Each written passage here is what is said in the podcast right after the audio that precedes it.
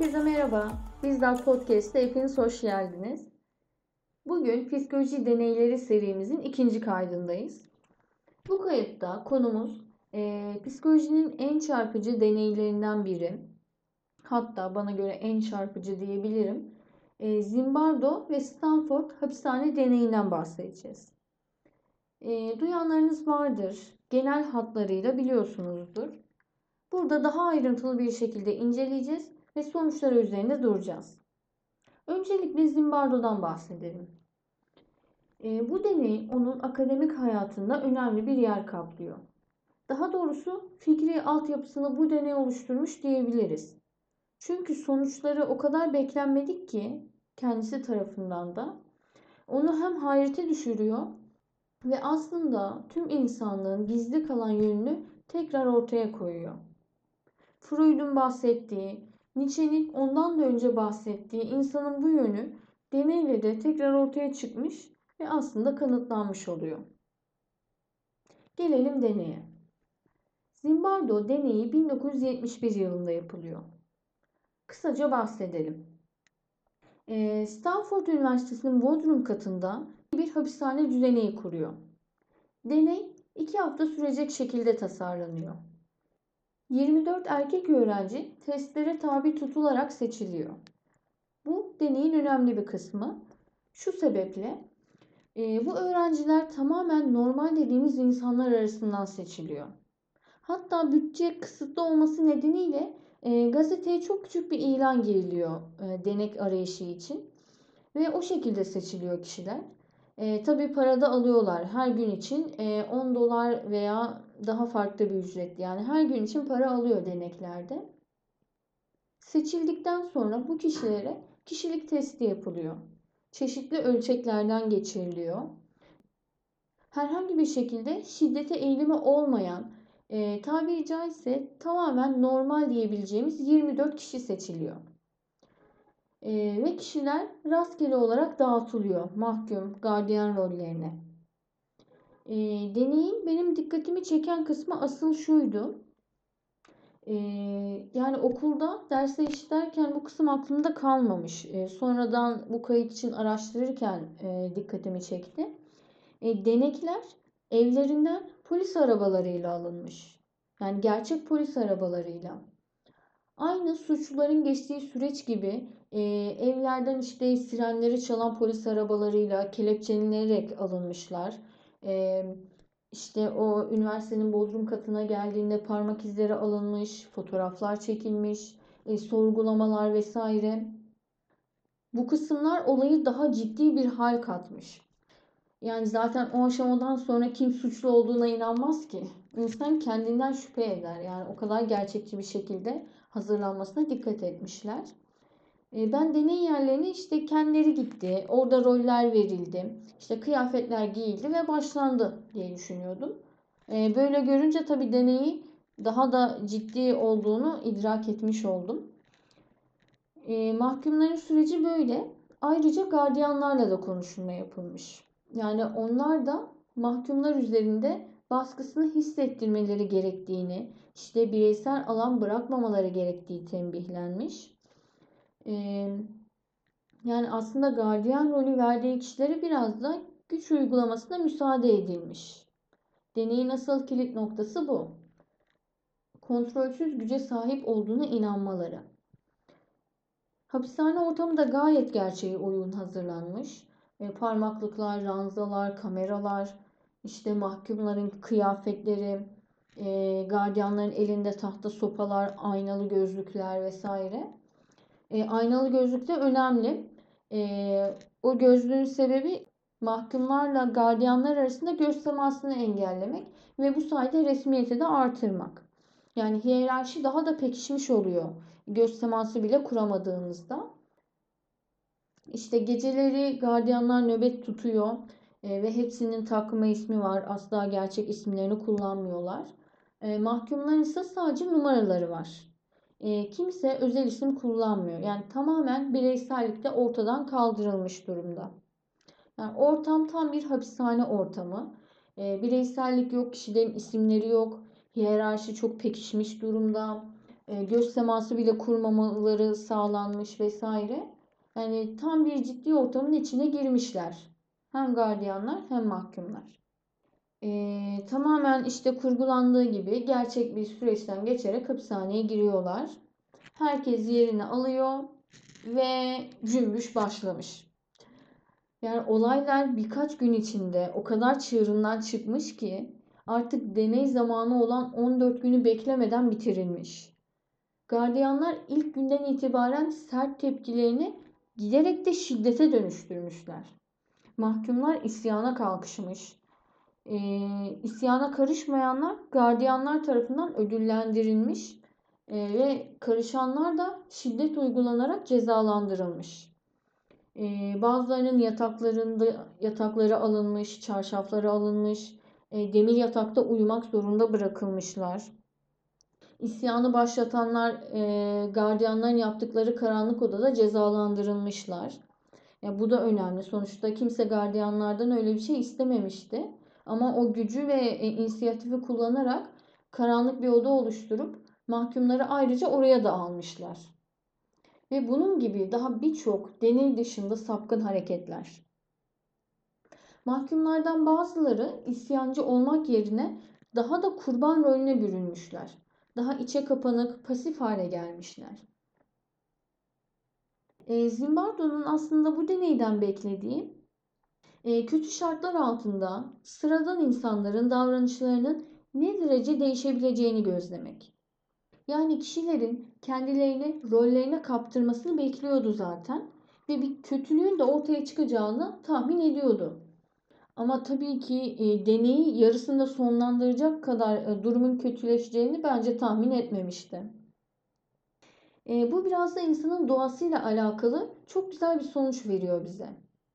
Yani orada herkes bir tiyatro oyunu oynadığının en başından beri farkında. Bir kurgunun içinde olduklarını biliyorlar. Ama davranışlarının şiddeti kendilerini rollerine bu kadar kaptırmalarının temel sebebi denetim mekanizmasının eksikliği ve gücün mahkum ile gardiyan arasında orantısız bir şekilde dağıtılması. Yani kişiler kendilerine biçilen rolü farkında olmadan çok fazla sahipleniyorlar ve giderek daha vahşi ve zorbaca davranıyorlar. Mahkumlarsa yine rolün etkisinde daha edilgen oluyor. Yapılan kışkırtmalara karşı direnç göstermiyorlar. Kurulu düzen onlara bu rolleri verdi ve onlar da rollerini oynadı. Kötülükte, şiddette, kurbanı oynamada tamamen kendi işlerinde olan şey ve ortaya çıkaran da ortam. Zimbardo'nun bu deneyinden bahsederken ileri doğru da e, ortam ve sistem vurgusunu çok fazla göreceğiz. Yani asıl suçlanması, eleştirilmesi gereken bu. Kurulan sistem ve oluşturulan ortam. Yani kişileri suçlamak, yargılamak e, bize sadece o anlık e, fayda sağlar. Asıl değiştirmemiz gereken, üzerinde durmamız gereken sistem ve ortam vurgusu. Zimbardo en çok bunun üzerinde duruyor. E, şimdi şöyle düşünebilirsiniz. Yani bu bir deney sonuçta. Birçok manipülasyon olabilir, e, yönlendirme olabilir, e, kontrol edilemeyen birçok durum da vardır. Bir kere en başta kişilerin deneyde olduğunu bilmesi de davranışlarını etkiliyor olabilir. E, dolayısıyla deney olduğu için tabii ki gerçekliği sorgulanabilir. Sadece deneyden çıkarım yaparak e, bu kadar kesin sonuçlara ulaşmak konusunda itirazlarınız olabilir. Tamam, size hak veriyorum. O zaman gelin bir de gerçeğine bakalım. Kıymetli bilim insanımız Zimbardo gerçeğini de gözlemlemekten geri kalmamış.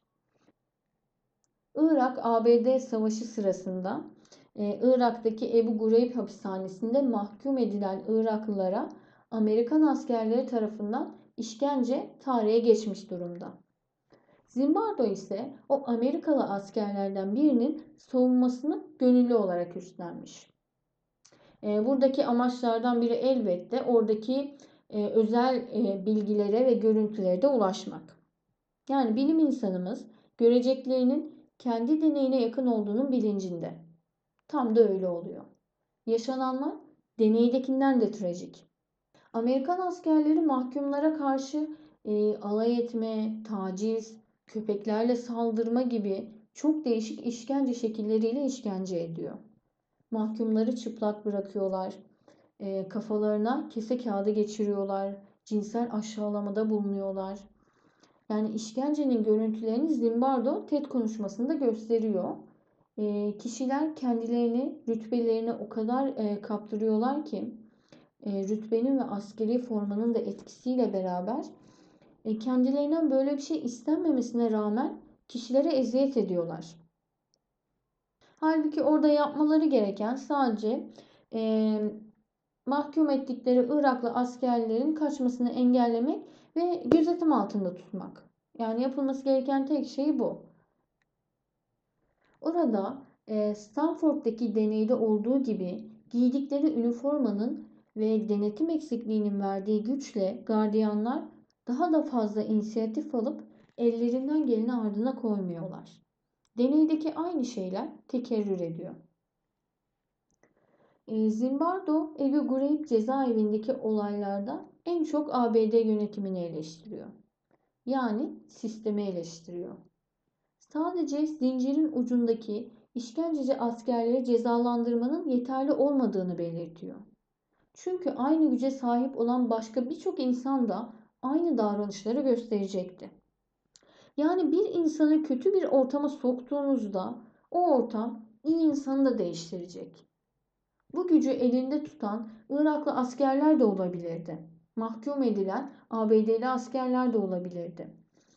Yani denetim mekanizmasının eksik olması yönetimin suçu. İki farklı grup arasında ve birbirleriyle çatışan ve hali hazırda da çatışmaya devam eden iki grup arasında bu tür bir gerilimin çıkacağı aslında yönetimden ve başkanlardan herkes farkındaydı. Ve olacakları bilmek de çok zor değil. Olması gereken sistemi değiştirmek ve doğru kişileri yargılamak. Aynı şeyler Yahudi katliamında da oldu.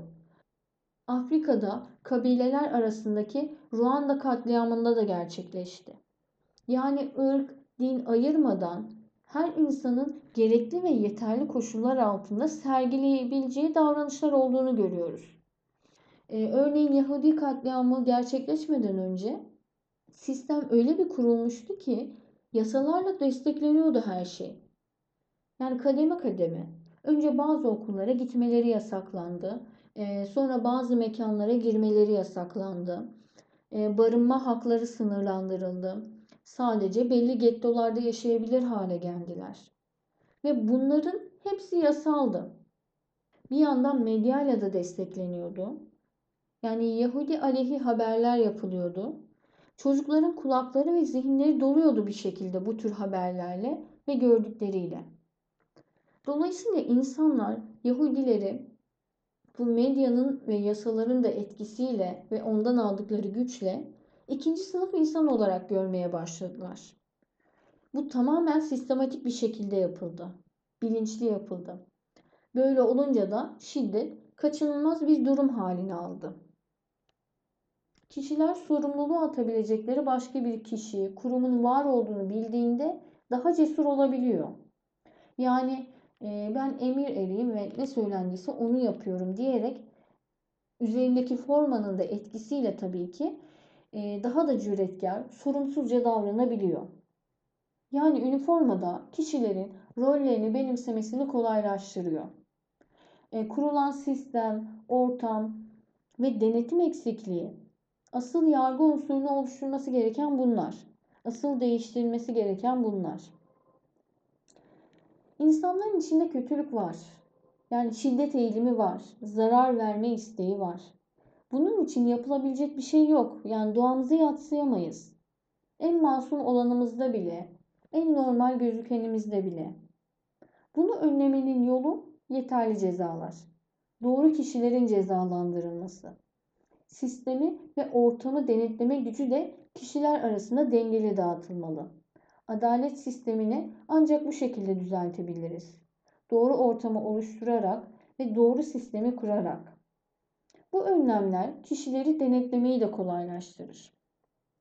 Ceza alacağını bilen kişi cüretkar olamaz. Doğamızı yatsıyamayız belki ama onu kontrol altına alınmasını sağlayabiliriz. E, Zimbardo'nun bu deneyi e, ve Ebu Ghraib hapishanesindeki gözlemleri çok önemli. E, bizim adalet hakkındaki fikirlerimizi bence şekillendirmede etkili olmalı. E, en başta odaklanacağımız şey e, nasıl etkili ceza veririz değil de e, bu cezayı azaltmak için ne yapabiliriz? Buna odaklanmamız gerekiyor. Ve ne yapacağımızı da aslında Zimbardo ortaya koymuş. Sistemi ve ortamı değiştirmek. Asıl odaklanmamız gereken bu. Yani suçu yapan insanı cezalandırmak, evet. Bunun yanında e, bu sistemi körükleyenleri de cezalandırabilmek ve sistemi, ortamı da değiştirebilmek. Yani Zimbardo bu deneyiyle ve gözlemleriyle bize bunu idrak ettiriyor diyebilirim. E, psikoloji tarihindeki önemli deneylerden biridir. E, daha ayrıntılı olarak da araştırmanızı tavsiye ederim. Aklınıza bir şey takıldıysa da bizzat podcast sayfasına, Instagram'dan yazabilirsiniz. Benim paylaşacaklarım bu kadar. E, bir sonraki kayıtta görüşmek üzere. Şimdilik hoşçakalın.